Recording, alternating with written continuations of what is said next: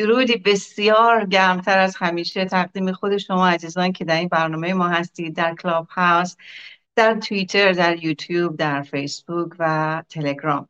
همچنین درود بسیار بسیار گرم تقدیم دکتر اسماعیل نوری علا که احتیاجی نیستش که ایشون رو معرفی بکنیم معرف همه ما هستن.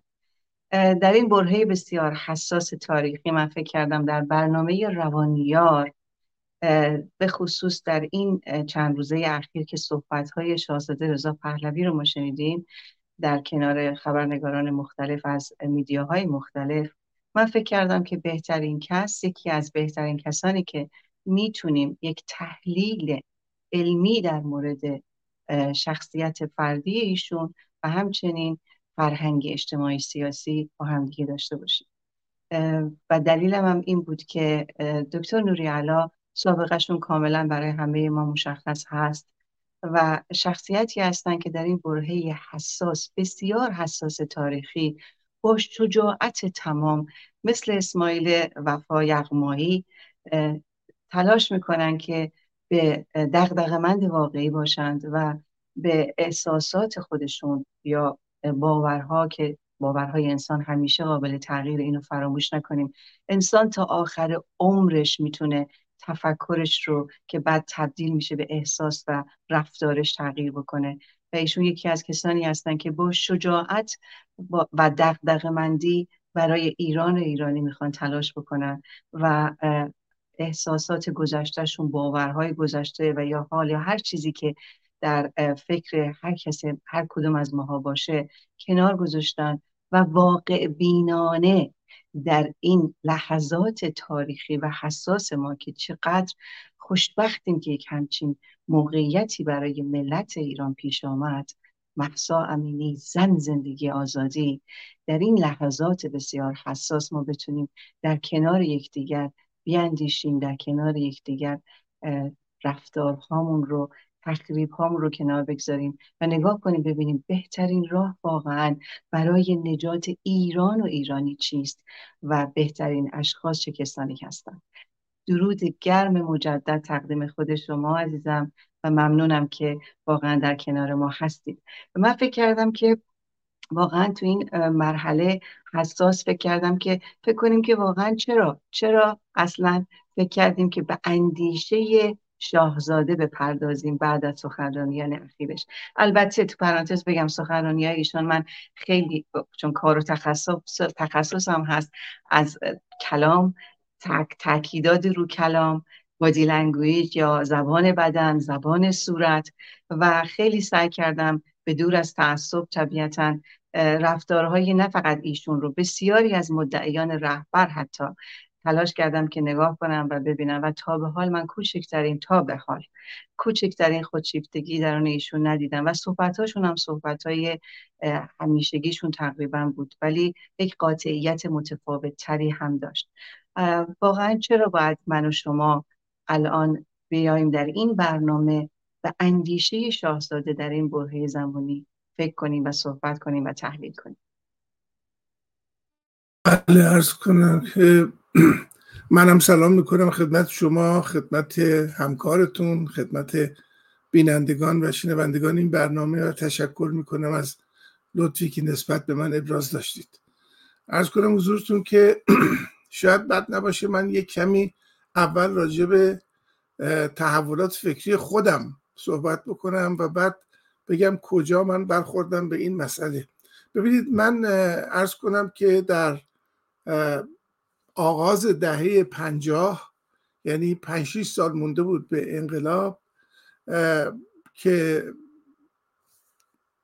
شاهنشاه فقید ما اعلام حزب رستاخیز رو کرد. من فکر کردم که ایشون یک اشتباه مهلکی رو انجام داده در کار خودش. و اون موقع من کارمند سازمان برنامه بودم در کنفرانس آموزشی رامسر که هر سال در رامسر با حضور شاه و شهبانو انجام می‌شد شرکت کردیم. در اونجا یک نهاری که داشتیم میخوردیم ارز کنم که خیلی ها بودن. داروش همایون بود. ارز کنم که چنگیز پهلوان بود. ادهی از دوستان ما بودن. صحبتی بین من و آقای داریوش پیش آمد. من و که ایشون اون موقع در واقع معاون حزب رستاخیز بود. من گفتم به اعتقاد من این عمل اشتباه بوده. و با چون من از طرف سازمان برنامه به شهرهای مختلف ایران سفر می‌کردم بعد چون اهل شعر و شاعری هم بودم با شاعران محل هم آشنایی داشتم و دور هم جمع می شدیم به نظر من اومد که این وضع ادامه پیدا نخواهد کرد و حتی یادم این جمله رو گفتم به ایشون که به نظر من به زودی توی این مملکت انقلاب خواهد شد و نصف آدمایی که توی این لابی هتل رامسر نشستند و اعدام خواهند کرد. که آقای امایون خندید و گفتش که تو خیالاتی شدی. ولی بعدها که ایشون سفری کردش آمدش به شهر دنور ما و من اهالی اهل فن اهل سیاست دنور رو دعوت کردم که ایش با ایشون ملاقات بکنند. اونجا من به یاد ایشون آوردم که یادت اون روز در لابی هتل چی به هم گفتیم و ایشون گفتش که والا من نمی‌دونم تو از کجا همچین حسی رو داشتی. می‌خوام بگم که من احساسم این بود که هم پادشاه فقید داره اشتباه می‌کنه در راهی که داره حرکت می‌کنه و در عین حال ارز کنم که ایران هم در آستانه یک خیزش و انقلاب یا هر چیزی یا دگرگونی هستش. و همین دلیلم اصلا کارم گذاشتم کنار و رفتم به شهر لندن برای ادامه تحصیلاتم در دانشگاه لندن. و فکر کردم که خب دیگه کاری از دست آدمایی مثل من ساخته نیستش که مثلا اهل قلم بودیم و اهل حرف زدن و انقلاب شد و همه این حرفا. و در نتیجه من همیشه احساسم این بودش که یک خطایی باعث این مسئله شده. در نتیجه زیاد دنبال نم شاهزاده رضا پهلوی و این حرفا هم نبودم می‌گفتم خب ایشون هم پروندهش بسته شده دیگه.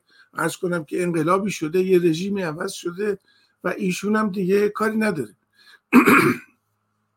این گذشت تا وارد دهه دو هزار شدیم و من تصمیم گرفتم که یه مقدار فعالیت سیاسی بکنم. تا اون موقع بیشتر تمرکز من روی فعالیت فرهنگی بود. در این فعالیت سیاسی بار دیگه من شروع کردم شخصیت های مختلف سیاسی رو تعقیب کردن و به خصوص روی شاهزاده تمرکز کردم که ببینم ایشون چی میگه. و این منجر به این شد که در سال 2008 من یه مقاله نوشتم به نام معمای رضا پهلوی. و در اون مقاله چنین توضیح دادم که شاهزاده رضا پهلوی سرمایه ملی ماست. شخصیتی است که تمام دنیا میشناسنش تمام ایران هم میشناسنش و ما مفت و مجانی ایشون به دست آوردیم. و در این حال ایشون الان نه ادعای این رو داره که مثلا پادشاه ایرانه ولیعهد سابق ایرانه. بیشتر دنبال این هستش که چه راهی رو پیدا کنه برای این کار. بنابراین توصیه من به اپوزیسیون ایران اینه که دور ایشون حلقه بزنیم و ارز کنم که ایشون رو تقویت بکنیم برای اینکه سخنگوی ما باشه چون به بلاغت می‌تونه راجع به مسائل مختلف صحبت بکنه. و خب یک سال و نیم بعد بود که از دفتر ایشون به من تلفن شد و ایشون رئیس دفتر گفتش که شاهزاده علاقه داره که با شما صحبت بکنه و تماس بگیره. و ما من و عده از دوستان من گفتم من تنهایی با ایشون حرفی ندارم بزنم. ولی عده از دوستانم رو برمیدارم میارم بشینیم اونجا صحبت بکنیم رفتیم و برای اولین بار ایشون رو ملاقات کردیم و هرچی با هم دیگه صحبت کردیم من دیدم که کاملا آنچه که ایشون میگن آرزوهای ما هستش. و خب بعد از اونم مثلا یه یک سالی ارتباط من با ایشون برقرار بود. گاهی ایشون تلفن می‌کردن گاهی من می‌رفتم واشنگتن. ولی از اون به بعد دیگه من ارز کنم که زیاد چیز نکردم.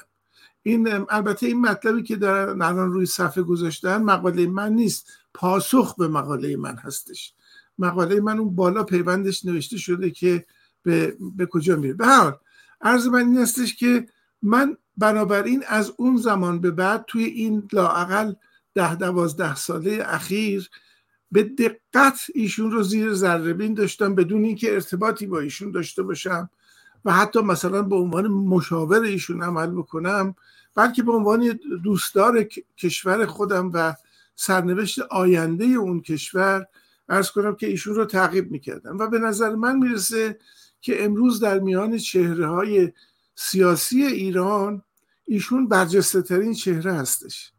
و در عین حال هم خود ایشون هم ارز کنم که فضایی که وجود داره ایشون رو مبرا می‌کنه از اون چیزهایی که مثلا سلطنت طلبا به ایشون نسبت میدن که ایشون شاهنشاه ایران است و نمی‌دونم همین الان می‌تونه فرمان بده فلان بکنه حرف به نظر من ایشون همواره گفته است که من یه شهروندی هستم که دارای این امتیاز هستم که مردم منو می‌شناسن در هر تلویزیونی به روی من بازه تو هر پارلمانی می‌تونم برم صحبت بکنم و دلم می‌خواد که ارز کنم که سخنگوی ملت ایران باشم و در یکی از همین ملاقات هایی هم که داشتیم ایشون همین حرف زد که تا من ندونم چه پایگاه ارز کنم که سیاسی در جامعه دارم واقعا نمی‌دونم که باید چه کار بکنم.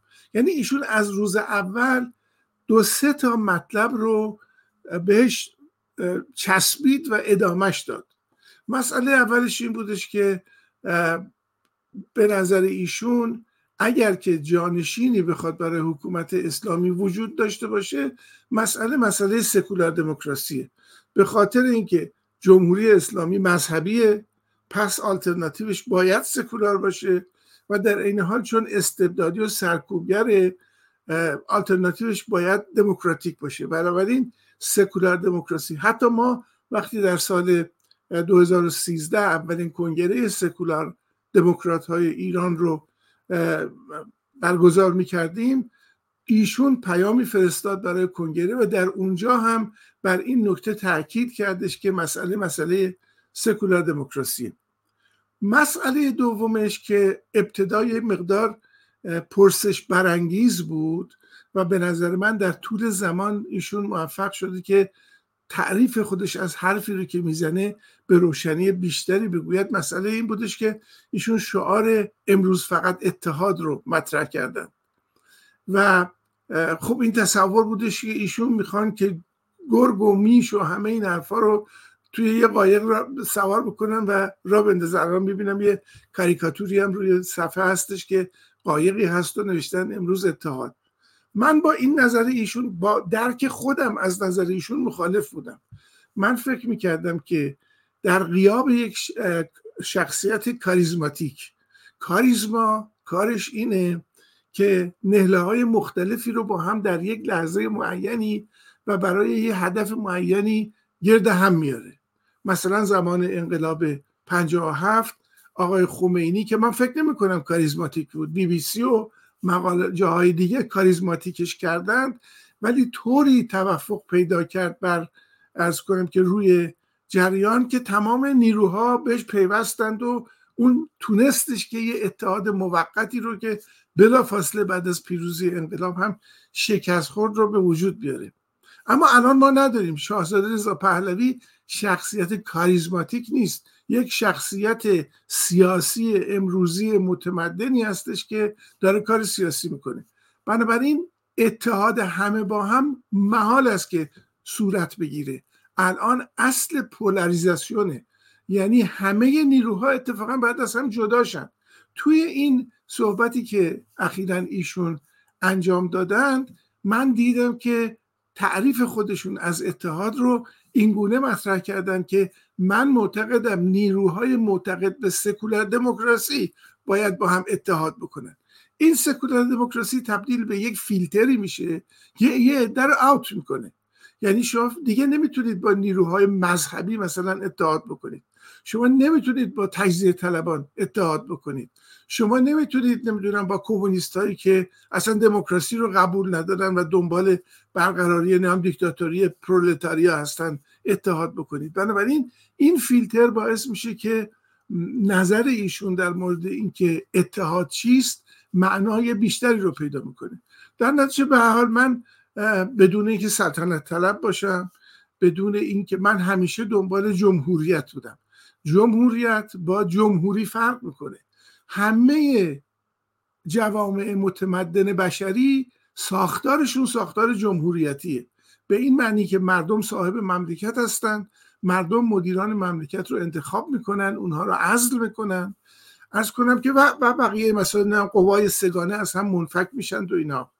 حالا اون بالا یک ریاست نمادینی برای نشان دادن یک پارچگی تاریخی ملتی وجود داره. تو هندوستان بهش میگن رئیس جمهور تو آلمان هم بهش میگن رئیس جمهور تو سوئد دانمارک هم بهش میگن پادشاه. فرقی نمی‌کنه. ساختار ساختار جمهوریتیه. بنابراین من دنبال این نیستم که یه روزی برسه که مثلا شاهزاده رضا پهلوی شاه ایران بشه. اگر شد و اگر پذیرفتش که این شاه با شاههای غربی فرق داره و دیکتاتور نیستش بلکه اصول دموکراسی رو برقرار می‌کنه خب چی از این بهتر؟ چه کسی اصلا از این بهتر برای اینکه چنین مقامی رو داشته باشه؟ ولی این دغدغه فعلی من نیست. دغدغه فعلی من اینه که ما بتونیم از یه وجود دموکرات سکولار دموکراتی که آمده وسط و سعی می‌کنه که برای ایرانی که بهش و به خانوادهش بی وفایی کردند وفا نشون بده و ارز کنم که راه نجاتی برای ملت فراهم کنه باید ایشون رو تقویت بکنیم به انهای مختلف به ارز کنم که وسایلی که در دست داریم و امیدوار باشیم که بتوانیم این دوران گذار به سوی دموکراسی رو با حضور ایشون با تایید ایشون و با افکار ایشون پیش ببریم. دقیقا. ممنونم از, از توضیحات بسیار مهمتون چون من خودم همیشه گفتم من نه پادشاهی خواهم نه جمهوری خواهم من یک آزادی خواهم. که فردای ایران رو من در هر فرمی که باشه به شرطی که سکولار باشه به شرطی که به واقع دموکرات باشه و لایسیته باشه به جان و دل می‌خرم و با تمام تحقیق ها و پژوهشگری پژوهشگری که در مورد شخصیت ایشون الان این مدت به خصوص بعد از پیمان نوین. از پیمان نوین من خیلی تمرکزم روی ایشون خیلی بیشتر شد. و تمام تلاش ما کردم که بیشتر شناخت پیدا بکنم. یک بارم زوم در کنارشون بودم با یک گروهی که بیشتر بشناسم این شخصیت رو. به خاطر اینکه سالیان سال تخصص من در مورد خودشیفتگی بخشی از تخصص من و حساسیت من رو خودشیفتگی از خانه پدری مادری گرفته. تا سیاست و رهبر سیاسی و شخصیت خودشیفته که تاریخی دیدیم چه بلایی سر ما آورد سر دنیا آورد. دیدیم که این شخصیت کریزماتیک خودشیفته می‌تونه چقدر خطرناک باشه. و هرچی بیشتر داریم میگذریم. همونطور که شما گفتید می‌تونست دقیقا مثل عزیزانی که پر از کینه توزی و انتقام جویی هستن و تفکر و تحلیلشون همون سال 57 فسیلی و مردابی شده. من میگم فسیلی نه به سن بلکه به افکار. و همچنان می‌خوان انتقام بگیرن و با تون صدای استبداد و دیکتاتوری از دموکراسی صحبت می‌کنن. برای من این مسئله خیلی خیلی مهمه که ایشون با اینکه می‌تونست خیلی راحت همین احساسات منفی رو ایشون داشته باشه و برس توی کار و زندگی خودش. ولی حتی در همین برنامه اخیرشون هم که می‌بینیم که میگه من می‌دونستم من به خاطر مردم ایستادگی کردم. برای اینکه لیاقت مردم خودش رو برای مردم ایران ارزش قائله و بارها همیشه تکرار کرده که به دنبال مقام یا به دنبال حتی رهبری نیست. ببینید ما گاندی رو در تاریخ داشتیم مندلا رو در تاریخ داشتیم. گاندی و مندلا شما نگاه کنید هندوستان با اون عظمت مردم متفاوتش اقوام متفاوت ادیان متفاوت. مردم پشت گاندی ایستادند مردم پشت مندلا ایستادند. احزاب در کنار مندلا و گاندی ایستادند. در کنار یکدیگر همبستگی کردند. مندلا و گاندی درسته که شخصیت سالمی داشتند اما اگر حمایت احزاب و مردمیشون نبود نمی‌تونستن موفق باشن و نمی‌تونستن گاندی و مندلا بشن. اینو فراموش نکنیم. و وقتی شخص همچین پتانسیالی رو داریم که این این شخص پتانسیال می‌تونه با این طرز صحبت کردنش که از جوانیش تا الان تغییری نکرده در مورد مواضع خودش. ما چگونه بتونیم یک همچین فرصتی رو کنار بگذاریم با انتقامجویی شخصی خودمون و یا حسادت های خودشیفتگی خودمون که قدرت فردای خودشون رو می‌خوان برای خودشون داشته باشن و برای کرسی دارن میجنگن. ما چگونه یک همچین فرصتی رو کنار بگذاریم؟ بزرگترین خیانت تاریخی رو من بارها بارها آقای نوری علا گفتم. همونقدر که جمهوری اسلامی با اون مهر کذاییش مهر خیانت و و فساد رو در پیشانی خودشون مهر کردن و همون اندازم الان در این برهه تاریخی تمام شماهایی که کسانی که تلاش می‌کنن بر تخریب بیشتر و خودشون هیچ عمل کردی رو از خودشون نشون ندادن تا به حال. من بارها گفتم که همون مهر بر پیشانی و نام شما ثبت خواهد شد در یک همچین برهه تاریخی. حال چگونه میشه این اندیشه ها رو این اندیشه رو چگونه واقعا میشه منسجم کرد به نظر شما؟ اتفاقا مسئله انسجام اندیشه خیلی مهمه. یعنی که به نظر من اگر که با این ضابطه این معیار با این عینک اگر به شخصیت های سیاسی نگاه بکنیم باید در جستجو این باشیم که حرفایی که این طرف داره می‌زنه آیا با هم جفت و جور میشن یه انسجامی دارن یه منظومه فکری رو فراهم می‌کنن یا نه؟ خب ببینید مثلا تکلیف برخی از جناح های سیاسی روشنه. برای اینکه دیگرون به جای اونا فکر کردن. مثلا شما مارکسیست ها رو که بگیرین خود مارکسیست ها فکر نمی‌کنن. بلکه بلغور می‌کنن آنچه رو که مارکس و انگلز و نمی‌دونم استالین و لنین و همه حرفا گفتن. یه منظومه فکری رو اونا درست کردن آوردن و تحویل اینا دادن. یا اسلامی ها بالاخره شریعت خودشون رو دارن تاریخچه خودشون رو دارن غیره. اما مسئله توجه به سکولار دموکراسی. به ارز کنم دموکراسی که در ورودیش سکولاریزمه. یعنی بیرون کردن هر گونه مذهب هر گونه ایدئولوژی از حکومتی که باید در خدمت تمام مردم متکثر و گوناگون ایران باشه یه اندیشه جدیدیه. شما در سال 57 هم از بین هیچ کدوم از نیروها سخنی از اینکه دنبال سکولاریسم هستیم یا دنبال دموکراسی هستیم نمیشنیدید. همه دنبال قدرت بودن برای اینکه قدرت خودشون رو با شدت اعمال بکنن. یعنی که شما فکر کنید که حالا به جای اسلامی ها مثلا فدایان خلق به قدرت رسیده بودن. آیا فکر می‌کنید که اونها بهتر از اینا عمل می‌کردند؟ یا یا دیگرون. به نظر من ماهایی که در سال 57 زنده بودیم و می‌دیدیم به نظر می آمدش که هیچ نیرویی حالا مثلا میگن که دکتر بختیار دنبال چنین کاری بودش ولی دکتر بختیار هم به نظر من داشت واکنشی عمل می‌کرد نه اینکه کنشی و از بنیاد خودش معتقد بشه. در مقابلش می‌دید که یک نیروی مهیب ارز کنم که مذهبی داره میاد دیکتاتوری نعلین داره میاد و ایشون اگر بتونه بتونه کار بکنه. و وقتی که مثلا یک سال قبلش با, دو با دیگر رهبران جبهه ملی نامه به شاه رو می نوشتش اصلا فکر نمی‌کرد یه روزی همون تنهاش بگذارن و از جبهه ملی بیرونش بکنن. به حالی اون یه شخصیتی بودش که به نظر من تاریخ بهش اجازه داد که در یه لحظاتی بیاد جلو و حرف سکولار دموکراسی رو به انهای مختلفی مطرح بکنه. حالا کارهایی که کردش مثل منحل کردن ساواک باز کردن زندان ها و این حرفها اونا همه قابل تفسیر و این هستش که آیا باید او این کارها رو می‌کرد یا نمی‌کرد. من به اونا کاری ندارم. ولی منظور من اینه که ما تا شاهزاده رضا پهلوی راجع به سکولار دموکراسی صحبت نکرده بود ما در شخصیت های برجسته سیاسی اپوزیسیون صدایی در این مورد نمیشنیدیم.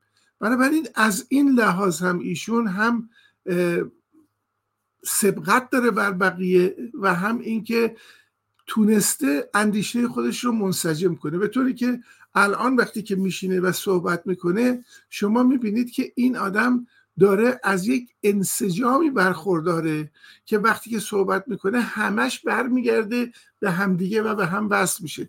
اگر راجب آینده ایران صحبت می‌کنه اگر راجب سکولاریسم صحبت می‌کنه به معنی جدایی دین و ایدئولوژی از ارز کنم که حکومت و حتی مسائل دیگه. یکی از مهمترین مسائلی که من واقعا جذب تفکر ایشون شدم مسئله این بودش که ایشون از کسانی بودش که همیشه میگفتش که در مقابل این حکومت اگر شما آلترناتیو نسازید از کنم که این حکومت سر جای خودش میمونه. شما اگه برگردید به قاعده دوالیته توی جهان می‌بینید که خب اگر که شب نباشه روز همیشه هست.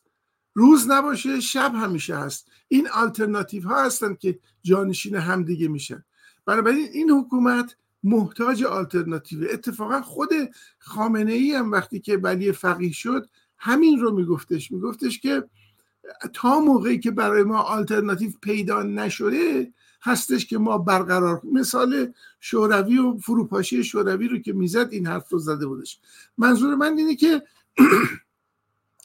در جبهه اسلامیست ها و مشروعیت خواهان این توجه به اینکه نذارن آلترناتیوی به وجود بیاد همیشه وجود داشته و تمام تلاش خودشون رو در این راستا به کار بردن که مبادا آلترناتیو سکولار دموکرات به وجود بیاد.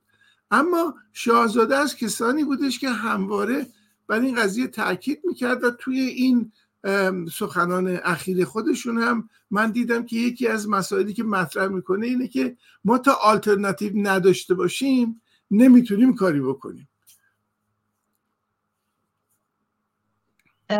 اجازه بدید که تیکه از صحبت های اخیرشون رو بشنویم و بعد در موردش صحبت کنیم و تحلیل کنیم. مشکل اینجاست که یه مقدار برای به قول معروف زیرسیبیلی در کردن یا بهانه آوردن یه اصطلاحی رو به کار می‌برن در مورد ایران که میگن که خب به انگلیسیش رو میگن بعد ترجمه می‌کنم. The devil we know is better than the devil we don't. یعنی اون شیطانی که می‌شناسیم بهتر از شیطانی است که نمی‌شناسیم. به چه مفهوم؟ نمی‌دونن آینده چی میشه. در آن واحد بگم که فقط خارجی ها نیستن مردم خودمون هم می‌خوان بدونن بعد چی میشه. خب قبل از اینکه به این بپردازیم که اون دولت خارجی یا اونیکی دولت خارجی باج می‌گیره یا میده یا چیکار می‌کنه به فکر این باشیم که آیا ما تا حالا تونستیم آلترناتیو رو به مفهوم ملموسی ارائه بدیم که هم همه خودمون باورمند باشه و هم دنیا بدون قابل انجام هست. ما تا این خان رو به مفهوم کلمه عبور ازش نکنیم نمی‌تونیم پاسخهای بعدی رو بدیم. دقیقا. جالبه که دقیقا در همین مورد داشتین شما صحبت می‌کردید. ببینید دنیای غرب تا مردم رو تا این اتحاد رو نبینه طبیعتا دلگرم نمیشه. خوش, خوش به سعادت کشورهای دموکراتیک که دولتهاشون معمولا به فکر ملت خودشون هستن. طبیعتا هم باید همچنین باشه. مثل جمهوری اسلامی نباشه که به فکر ملتهای دیگه حتی تا آفریقا هم می‌خوان شیعهشون رو اونجا مصادره صادر کنن. ولی طبیعتا دنیای غرب به فکر منافع خودش یعنی این, این یه واقعیت یک منطقه. به فکر خودشونن. و تا زمانی که این اتحاد و این مردم ببین هر لحظه ای که ما مردم داخل کشور و خارج کشورمون رو ناامیدشون بکنیم. بزرگترین خیانت رو خیانت رو به ملت کردیم و به تاریخمون زدیم. و الان تو این شرایط واقعا چقدر مهمه که دنیای غرب دنیای غرب دید ما رو. آقای نوری دنیای غرب ما رو دید. تمام این فعالیت های ما رو به یک باره پسا محسا دید. این تظاهرات بزرگ رو دید. و شاهزاده همیشه از همون پیمان نوینش ما دیدیم که اومد در کنار همدیگه در کنار یکدیگر نشستن. ولی راست و چپ رادیکال شاهزاده رو زدن و تجزیه و تجزیه طلب شاهزاده رو زدن.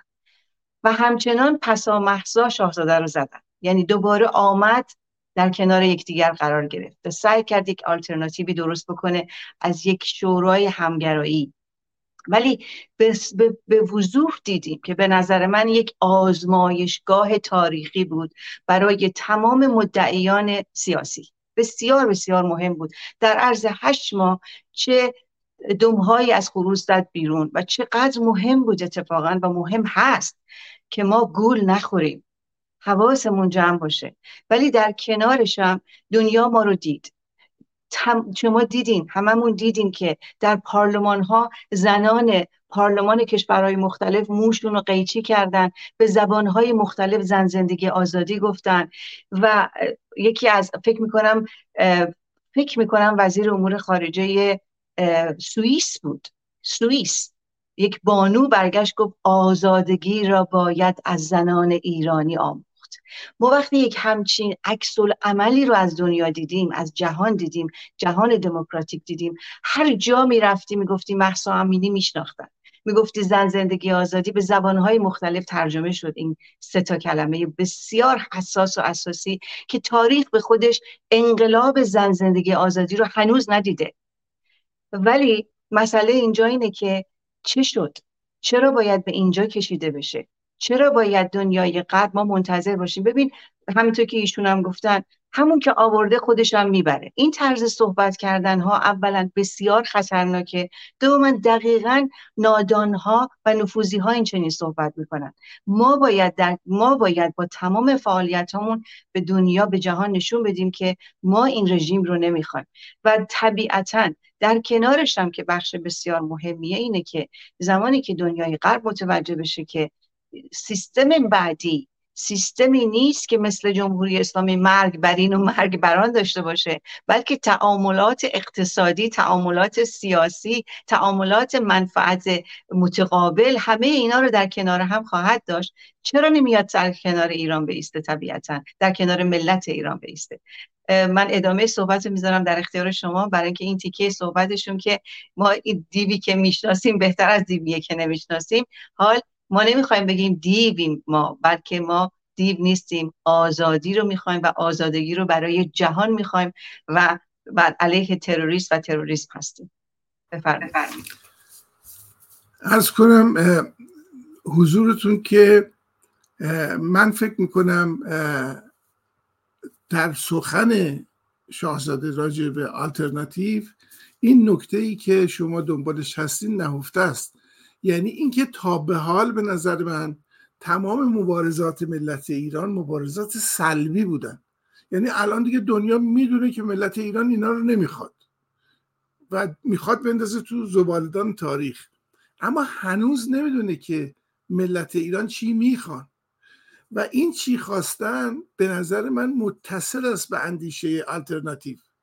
یعنی باید آلترناتیوی وجود داشته باشه دول مردم دنیا نمی‌تونن به هوا فکر کنن که یک موجودیتی یه فرماسیونی باید وجود داشته باشه که این بگه که اگر من جانشین اون شدم چه نوع ایرانی رو ارائه خواهم داد؟ بنابراین شاهزاده یه قسمت دیگه ای از حرفاشون مربوط به این بودش که خب اون آینده چیه که می‌خوایم جانشین حکومت اسلامی بکنیم؟ این به نظر من یکی از مهمترین جنبه های اندیشه سیاسیه که کسی که به آلترناتیو به تز و آنتیتز فکر می‌کنه باید بتونه بگه چی و می‌خواد جانشین چیز دیگری بکنه. شما نگاه بکنید مثلا مجاهدین میگن که ما دنبال جمهوری دموکراتیک اسلامی هستیم. خب این تکلیف آدم روشنه که فردایی که می‌خوایم بیار اینا بیان قدرت رو در ایران در دست بگیرن اسلام عزیز همچنان جزی از حکومت بیرون از حکومت قرار نداره. اما شاهزاده تو همین سخنان اخیر خودشون این مسئله رو راجع به آینده ایران هم به نظر من روشن کردن. دقیقا. من فکر می‌کنم بریم بخش دیگه از صحبتاشون رو گوش کنیم و بیشتر در موردش صحبت کنیم. ببینید من فکر کنم یکی از بزرگترین مشکلاتی که تا به حال تا به حال باهاش مواجه بودیم و اونم بیشتر یک مشکل خارج از کشور هست تا درون کشور. همچنان بودن تنشها و تضادهای میان جناهی و سازمانی و اندیشه است. کاری که جمهوری اسلامی همیشه در طول این سالها موفق بوده که ایجاد بکنه ایجاد تنش بکنه حاشیه سازی بکنه همه رو به جون هم بندازه و نگذاره که در مقابلش یک جبهه متحد تمام کسانی که معتقد هستند به آینده دموکراتیک بتونن واقعا یک جبهه واحدی رو تشکیل بدن. بعد که می‌گوییم جبهه واحد به مفهوم این نیست که حتما همه باید هم عقیده باشن. به مفهوم این میگیم که برای رسیدن اون آینده که در اون آینده بتونیم حق تکسر سیاسی خودمون رو داشته باشیم برای اینکه به اونجا برسیم بایستی وسیله رو داشته باشیم که اکنون نداریم. حکومت قانون، امنیت، آزادی، حقوق بشر تمام این چیزها در گروی آن چیزی که می‌خوایم بهش برسیم که اکنون نداریم. و در این مورد من فکر نمی کنم که کسانی که واقعا متعهد هستند به اصول حقوق بشر متعهد هستند به اصول دموکراسی باور دارند به جدای دین از حکومت به یک ایران یک پارچه و تمامیت ارزی ایران معتقد هستند رو این اصول اختلاف نظری داشته باشند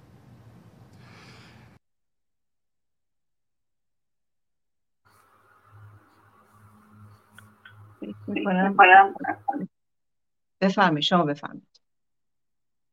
خب داره مشخص تمام اجزای یک سیستم سکولار دموکرات برای آینده ایران رو ایشون شهر میده و این رو اگر وصل بکنیم به اون نوسیون یا اون مفهوم آلترناتیو کاملا مشخصه که داره به دنیا میگه که آلترناتیو این حکومت آلترناتیوی خواهد بودش که سکولار دموکرات کسرتگرا هست یعنی هیچ چیز رو نمی‌خواد حذف بکنه به, به گوناگونی فرهنگی مذهبی زبانی همه این حرفا اعتقاد داره و در عین حال دموکراتیکه. یعنی همین مردم هستن که صاحب دمو یعنی همین مردم دیگه.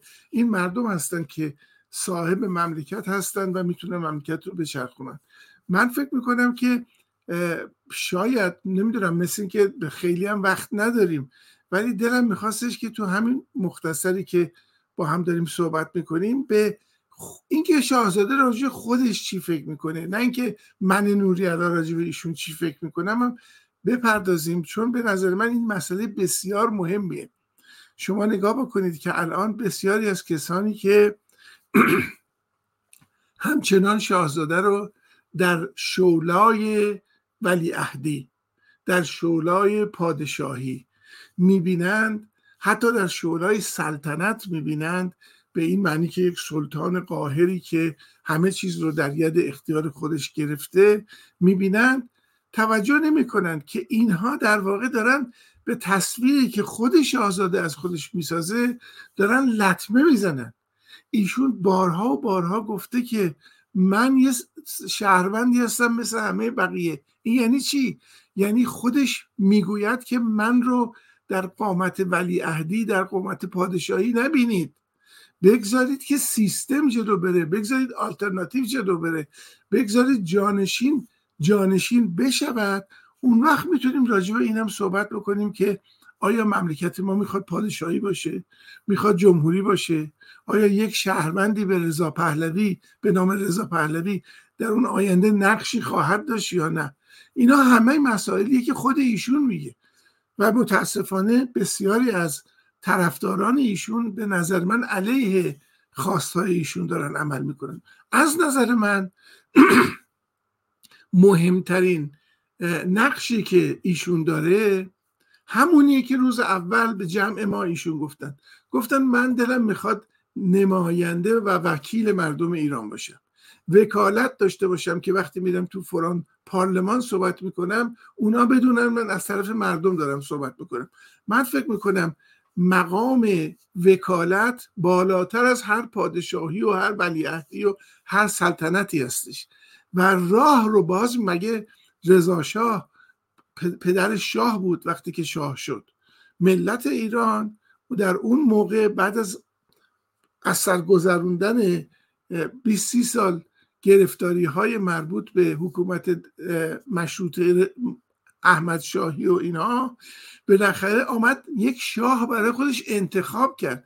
انتخاب شاه چیز عجیب غریبی نیستش. اتفاق افتاده بارها هم اتفاق افتاده. از اشکانیان بگیریم بیایم پایین بارها اتفاق افتاده. بنابراین ایشون میگه آقا اگر که شما اون ملت ایران در آینده پس از فروپاشی این حکومت در یک انتخابات آزاد و منصفانه رفت پای صندوق و گفتش که من سیستم پادشاهی مشروطه رو می‌خوام. و بعد گفتش که نامزد من برای اون پادشاهی مشروطه آدمی به نام رضا پهلوی هست. خب من وظیفه خودم رو انجام خواهم داد. ولی من اتوماتیک نه شاهم نه وزیرم نه منصبی رو برای خودم می‌کنم این به نظر من هیچ کدوم از کسانی که فعالیت سیاسی دارن در اپوزیسیون و من باهاشون سر و کار داشتم همکاری داشتم صحبت کردم. هیچ کدوم این گونه نمیگن. همه خودشون رو در قامت رهبر آینده ایران مجسم می‌کنن. و این خب باز یه امتیاز دیگه که ایشون داره. به نظر من یکی از بزرگترین امتیاز ایشون همینه. مسیح علی نجات وقتی رفت کمران دید وقتی کمران ازش پرسید رهبر شما کیه؟ برگشت گفت رهبر ما تو زندان به این آزادش کنید یعنی یکی از غیر حرفه‌ای ترین جوابی بود که یک فعال سیاسی باید جواب می‌داد توی یک همچین موقعیتی که دیدیم پشت سرش مکرون رفت با رئیسی صحبت کرد. دو ساعت هم مثل که تلفنی صحبت می‌کرد. یعنی دنیای قبل متوجه شد که هشل و حپوله مشخص نیست. اینجاست که من میگم چقدر مهمه درایت سیاسی خرد سیاسی چقدر مهمه؟ در کنار نداشتن خودشیفتگی. و تمام لحظاتی که ایشون صحبت می‌کنه از تاکیداتی که رو کلماتش می‌ذاره از body language ش سالهای سال این درایت سیاسی رو اتفاقا من بسیار در ایشون دیدم. یعنی وقتی پیمان نوین آوردن و اون کنفرانس رو باز کردن از کومله آوردن یه خانمی از کومله بود سخنران بود از چپ و راست آوردن اونجا برای من یک turning point بزرگی بود که ایشون داره تلاش می‌کنه دموکرات بودن خودش رو نشون بده. ولی دیدیم که چه شد و تا به حال می‌بینیم که چه می‌شود.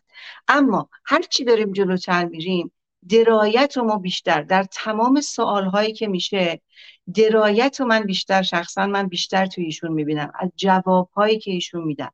به اضافه اینی که متاسفانه غیر از دشمنان دشمنان از جمهوری اسلامی اصولگرا اصلاح طلب نواندیش دینی اینا می‌دونیم که مشخصا دشمن اصلی هستن. در کنارش خب نفوذی هم که میفرستن. در کنارش تجزیه طلب در کنارش پنجه و هفتی هایی که همچنان به دنبال قدرت خودشون هستن برای اینکه آن زمان بالاترین خیانت رو به ملت ایران کردن برای اینکه پشت خمینی ایستادن حتی پشت شاپور بختیار هم ایستادن و بدترین و زشتترین و ننگین بارترین بیانیه رو بر علیه شاپور بختیار نوشتن. در همون روزهای بسیار حساس. و همچنان هنوز به خاطر اینکه یه سریشون هم قلقم شدن یه سریشون هم که همچنان مثل اکثریتی ها در کنار جمهوری اسلامی ایستادن و مدافع جمهوری اسلامی هستن. و به نظر من بدترین و یک بخش خیلی خطرناکی که شاهزاده رو تخریب کرده متعصبی متع... نه نفوزی ها متعصبین خود پادشاهی خواهند هستند اگر تعصب رو من همیشه گفتم تعصبمون رو از در هر زوایای زندگیمون در هر باورهای زندگیمون همین لحظه باید بذاریم زیر پامون له کنیم. چون تعصب انسان رو نابینا و گوشش رو ناشنوا می‌کنه و زبان انسان رو دراز می‌کنه به دور از اندیشه. و متاسفانه و به نظر من توهین به صحبت ها و اندیشه شاهزاده است. ببینید شاهزاده هرچی با درایت بیشتر داره میاد جلو. اعتمادش برای مردم خارج از کشور و داخل کشور و جامعه جهانی داره بیشتر میشه. صحبتاش تضاد نداره. صحبتاش مشخصه. کریزماتیک نیستش که بخواد با قلدری صحبت بکنه از رهبری صحبت کنه. با درایت بسیار زیاد همیشه میگه من رهبری نمی‌خوام به عنوان رهبر یا فراخان بدم. اونهایی که در داخل کشور هستن میدانی آنها هستن که باید تصمیم بگیرن. ببینید این جملات جملات بسیار مهمیه که دهن همشون رو بسته. شما نگاه کنید از وقتی که این آخرین صحبت صحبتاش رو نمی‌تونن چیزی پیدا کنن. اینایی که همیشه ذره برمیدارن که یه کلمه رو بردارن تویستش بکنن. و اینجاست که ما باید درایت سیاسی رو در کنار نداشتن اون منیتش کنار هم بگذاریم. و هر چقدر شماهایی که سعی بر تخریب دارین روی سخنم به شماهایی که سعی بر تخریب دارید و یا یا با تعصب دارین نگاه می‌کنید اولا نفوزی ها رو بشناسید حواستون باشه چون به زم شما خوانده میشه. دوما هرچی بیشتر شماها تلاش بکنید برای تخریبش اتفاقا من بارها و بارها گفتم هرچی بیشتر تخریب بکنید ایشون اتفاقا بیشتر مورد اعتماد مردم قرار می‌گیره و خود شماها دارید ضایع میشید. دیدیم من به عنوان تحلیلگر روانکاو که, که روانکاوی رو از دید فردی و خانوادگی و فرهنگی عقیدتی اجتماعی سیاسی نگاه می‌کردم و می‌کنم و خواهم کرد دارم میگم. دیدم دیدم که چقدر زبان درازی داشتید چقدر سعی به تخریب کردید. هر چی بیشتر تخریب کردید خودتون رو منزوی کردید. و خیانت رو در این برهه تاریخی دارید بیشتر بر مردم ایران وارد می‌کنید. دکتر نوری عزیزم ما هنوز یه دوازده دقیقه دیگه وقت داریم. می‌خواین یه تیکه دیگه از صحبتشون رو گوش بکنیم و بعد بریم ادامه بدیم؟ اگر امکان داره آزاد جان صحبت دیگرشون رو پخش بکنیم. اگر هست. خیلی ممنون. اصل پهلوان هستم مدیر هفته نامه فردوسی روز برنامه‌ساز تلویزیون فارس و صدای در ایران فرد. خیلی متشکر نادر رفیعی هستم تلویزیون امید ایران شبکه جهانی اوایتی امیر گیتی هستم از صدای آمریکا افتخار دارم که گفته لیسا دفتری هستم از باکس و فورد دسک سهر هستم از رادیو خیلی متشکرم. خب اولا هم خب دوستان اولا این بیشتر جنبه در اصل گفتگو داره تا پرسش و پاسخ. گرچه در ابتدا به عنوان یک پرسش مطرح کردین ولی اتفاقا بحث خیلی مهم است. برای که فکر کنم در روندی که پیش داریم یک تقسیم کار اساسی لازم هست و هر کسی باسی در جا موقعیت خودش در این در رابطه با این پیکار و مبارزه نقش خودش رو ایفا بکنه. به شکل کلاسیکش که مطرح کردید من شرایط رو مثل شرایط 44 سال پیش نمی بینم که در واقع یک شخصیتی رو بیان و به اون شکل بندازن جلو و بگن که این آدم هستش که تمام فرامین رو میده و تمام دستور گرچه حتی خود خمینیش وقت این کارو نکرد. یعنی تبدیل شد به اون در نتیجه عملکرد دیگران. نه که خودش بیاد تو نفل و بگه آه من می‌خوام رهبری کنم و این حرفا.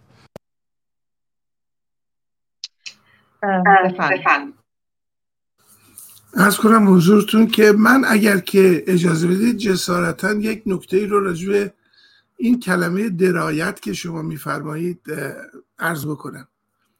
درایت هم معنای مثبت داره هم معنای منفی داره. و بعضی وقتا درایت رو به معنای زرنگی و کلک زدن هم به کار می‌برن. مثلا خمینی وقتی که در نفل و بود بهش می‌گفتن که چه آینده ای برای ایران متصور هستی می‌گفت یه جمهوری مثل جمهوری فرانسه. همه آزادن هجاب وجود نداره فلان حرفا. و گول زد مردم رو و سوار کار شد. خب اونجا هم اون داشت درایت به خرج می‌داد. ولی درایتی که به نفع شخص خودش و نیات خودش بود. من به جای درایت در وجود شاهزاده دو تا ارز کنم که نکته رو می‌بینم. یکیش مسئله همون انسجامه یعنی سخنش با همدیگه در مواقع مختلف در تضاد نیست و دومیش راستگویی و شفافیتشه. این درایت درایت خوبیه برای اینکه آدم تکلیفش با اون شخص روشنه. ولی درایت خطرناکی که امثال خمینی دارن می‌تونه یه ملتی رو 44 سال برباد بده و منافع ملی رو از بین ببره. اینه که من معتقدم که باید به این قضیه دقت بکنیم که از طریق انسجام می‌توانیم بفهمیم که طرف راست میگه یا دروغ میگه. اما اگر که انسجام رو فراموش بکنیم و یک طرف از این ور دهانش و اون ور دهانش دو تا مطلب مختلف رو بگه و ما فکر کنیم که خب این داره اندیشه است اکثر شخصیت های سیاسی مبتلای به این مسئله میشن. که دروغ میگن پنهان می‌کنن و زرنگی می‌کنن. درایت اگر به معنی زرنگی باشه خطرناکه به نظر من. اما اگر به معنای راستگویی شفافیت و در عین حال البته موقعیت رو سنجیدن و در هر موقعیتی به تناسب اون موقعیت بر اساس اون اندیشه منسجم عمل کردن باشه یک امتیاز برای شخص هست که من توی صورم که تعقیب افکار و حرفها و سکنات ایشون که دقت کردم من این انسجام و شفافیت رو دیدم. ایشون وقتی میره تو فلان جزیره که نمی‌دونم با آقای برانسون مثلا صحبت بکنه شلوار کوتاه میپوشه. یه آدم زرنگ نمی‌کنه این کارو. برای اینکه میگه که مردم ایران که نمی‌تونن شاهنشاهشون شلوار کوتاه پوشیده. یا وقتی که دخترش می‌خواد مثلا نامزد بشه میره خودش ازشون عکس می‌گیره. یا کنار استرخ با زنش با موزیک میرقصه. یعنی که چیزی رو پنهان نمی‌کنه. میگه من اینم. من اینجوری آدم عادی زندگی معمولی رو دارم طی می‌کنم و در این حال صاحب این عقاید هستم. اینا همه به نظر من امتیازات ایشونه که ممکنه کلمه درایت یک مقدار حمله بر زرنگی بشه و تیره بکنه این تصویر رو.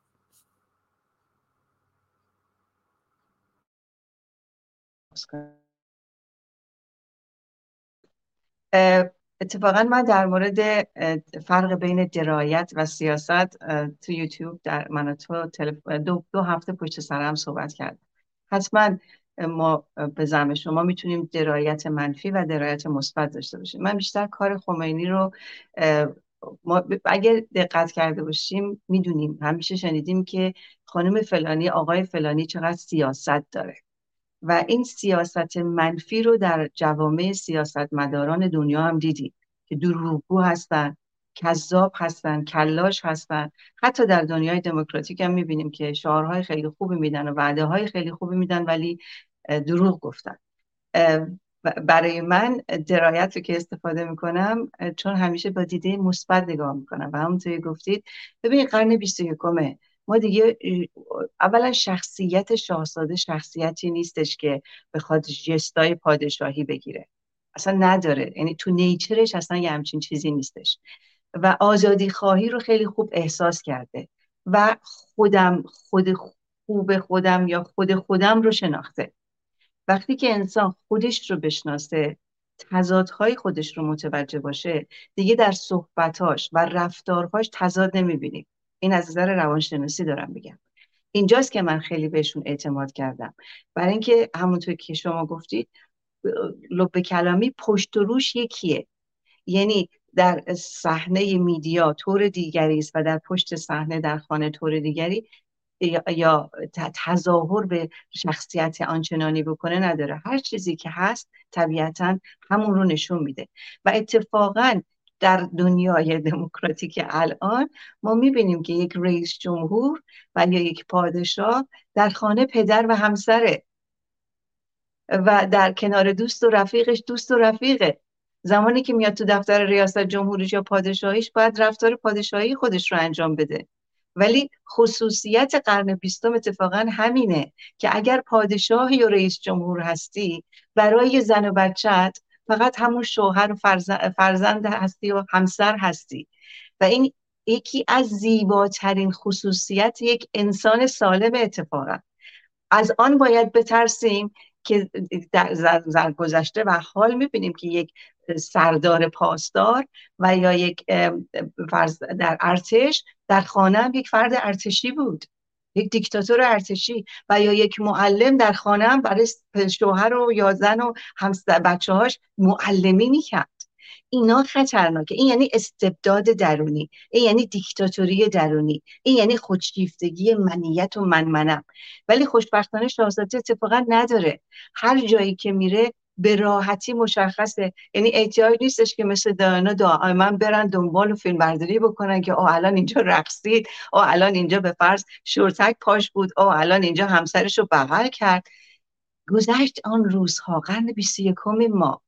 و از کسانی که یک در ابتدا یادتونه چند سال پیش رضا شاه دوم از شاهزاده می‌خواستن. شخصیت شاهزاده با رضا شاه و محمد رضا شاه بسیار متفاوته و اتفاقا شخصیت های آنها در آن زمان شرایط بسیار متفاوت بود. الان در این زمان شرایط بسیار متفاوت شده. مردم با سلول هاشون متوجه شدن که ایدئولوژی چه ایدئولوژی کمونیستی استالینی و خمرهای سرخیش باشه چه ایدئولوژی مذهبیش باشه حتی متدینین دیگه نمی‌خوان دین و ایدئولوژی در حکومت باشه. یعنی ما به یک رنسانس رسیدیم. وقتی ما به یک رنسانس یک جامعه ایران شما نگاه کنید سارینا چجوری صحبت می‌کنه؟ یه بچه 16 ساله. جوانان ما چگونه صحبت می‌کنن؟ تحلیل اجتماعی سیاسی می‌کنن که محللال سیاسی پرمدعای ما باید برن خودشون رو بازنشسته کنن. برای اینکه گیرن تو مرداب خودشون. و همین دلیل یکی از زیباترین خصوصیتش درایت و خرد انسجام شخصیتی خودشه. صحبتاش تضاد نداره جستای تضاد نداره. خوب خودشه خود خودشه و خود خودش رو داره اعلام می‌کنه. و امیدوارم کسانی که در همراهان عزیزان همه کسانی که هوادار و طرفدار شاهزاده هستند در درجه اول باید به صحبتاشون هزاران بار گوش کنن اگر که سخته براشون متوجه بشن. تعصبشون رو بگذارن کنار برای حرمت شاهزاده که یک پتانسیال بسیار بسیار یونیک برای ما به وجود اومده. ببینید ما تا به حال هیچ کسی رو مثل شاهزاده نداشتیم. این چنین صحبت بکنه این چنین مشخص باشه انسجام داشته باشه. سیاست مدار مثبت باشه نه منفی. نه کلاش نه امروز یه چیزی رو بگه فردا یه چیز دیگری رو بگه در یک همچین شرایطی من روی سخنم الان به عزیزانی که طرفدار شاهزاده هستن. حرمت شاهزاده رو باید بسیار بسیار نگه داریم. صحبت هایی که ایشون می‌کنن باید همراه باشیم با صحبت هاشون هرچی شماها چون و با تعصبتون بیشتر تخریب می‌کنید. و آتو می‌دید دست دشمنای چپ و راست خودش. و اینجاست که هرچی بیشتر همراهی بکنیم اتفاقا جاده صافتر میشه برای آزادی فردای ایران. و همچنین فردای ایران همونطور که همیشه گفته صندوق آراها تکلیف روشن می‌کنه. چه به عنوان رئیس جمهور باشه ایشون یا هر کس دیگه چه یا پادشاه. اینجاست که ما الان باید خیلی خیلی این موقعیت حساس رو دست کم نگیریم شوخی نگیریم تعصبمون رو بذاریم کنار و بذاریم ایشون داره خوب کار می‌کنه. کارش بسیار اخلاقی و اصولی و بسیار سیاست مثبته و با خرد خیلی زیاد داره کار خودش رو می‌کنه. همراهش باشیم تا بتونیم ایران رو از دست این آدم خارها نجات بدیم. من نمی‌دونم آزاد جان ما داریم یک ساعتمون تموم میشه. می‌خواین بذاریم باقی صحبتمون رو هفته آینده یا می‌تونیم ادامه بدیم و بعد آزاد جان می‌تونن تیکه تیکه بکنن برنامه رو. هر جور که ایشون تصمیم بگیرن. هر جور شما صلاح بدونید. خانم دکتر بابک هر جور شما با اسماعیل شما بفرمایید. من, من, من خواستم اجازه بگیرم که از حضورتون مرخص شم چون یه قرار دیگه ای دارم. ولی یادتون باشه اگر ما شاهزاده را از اون آسمان میاریم و تبدیلش می‌کنیم به یک شهروند عادی باید یادمون باشه که هر شهروند نقاط ضعفی هم داره. فکر نکنیم که ایشون معصوم بیگناه ارز کنم که عیبی نداره. حتی میشه یه برنامه رو اختصاص داد راجع به اینکه ضعف های ایشون چی هستش. خیلی ها ایراد می‌گیرن به بسیاری از مسائل ایشون. ولی ایشون به عنوان یه انسان یه انسانی که از راه اندیشه و تجربه به این نتیجه رسیده که مملکتش باید اونجوری باشه خودش هم باید اینجوری باشه. این دوتا رو با هم تلفیق کرده و راه و روش زندگی خودش رو انتخاب کرده قابل احترامه و به نظر من مهمترین شخصیت سیاسی اپوزیسیون جمهوری اسلامی. منم کاملا متفاهم ببینید هیچ کس هیچ هیچ فردی هیچ انسانی تو این کره زمین perfect نیست. یکی از بزرگترین بخش فقر فرهنگی ما perfection perfect ی perfect شناسی و یا طرفداری از perfectionist هست یا کمالگرایی. هیچ کس کمال نیست کامل نیست. اینجاست که طبیعتا باید نگاه کنیم ببینیم ضعف ها و قوت ها چیست به جای اینکه قوتها رو تخریب بکنیم به دنبال ضعفاش بریم و ضعفهاش رو سعی کنیم کمک بکنیم تا به قوت تبدیل بشه تا بتونیم ایران رو نجات بدیم. سپاسگزارتونم برای حضورتون و ممنونم از اینه که صحبت خیلی خوبتون رو کردیم و امیدوارم که گوش شنوا همه ما داشته باشیم برای در این برهه بسیار حساس تاریخی ممنونم, ممنونم از بسیار تشکر می‌کنم. ممنونم که منو دعوت کردید در برنامه خوبتون و برای شما هم آرزوی سرفرازی و موفقیت دارم.